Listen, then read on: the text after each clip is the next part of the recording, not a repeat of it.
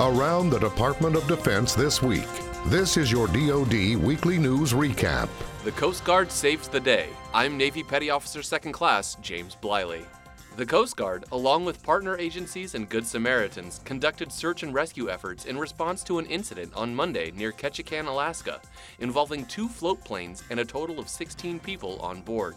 Surface and air search and rescue operations were conducted in a 93 square nautical mile area, which resulted in the rescue of 10 people and the recovery of six deceased. Coast Guard assets involved in the search included the U.S. Coast Guard cutter Bailey Barco, two Jayhawk helicopters, two 45 foot response boats, and a C 130 Hercules aircraft.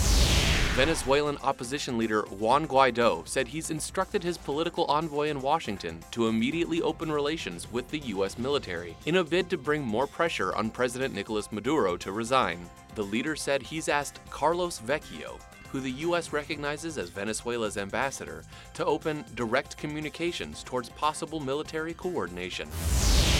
Chairman of the Joint Chiefs of Staff, Marine Corps General Joe Dunford, accepted the Eisenhower Award from the National Defense Industrial Association on behalf of all service members. He called on the organization to encourage its members to cooperate with DoD to ensure service members never fight in a fair fight. Dunford said the ability to maintain a technological edge over any potential adversary is going to very much depend on the partnership between industry and the DoD.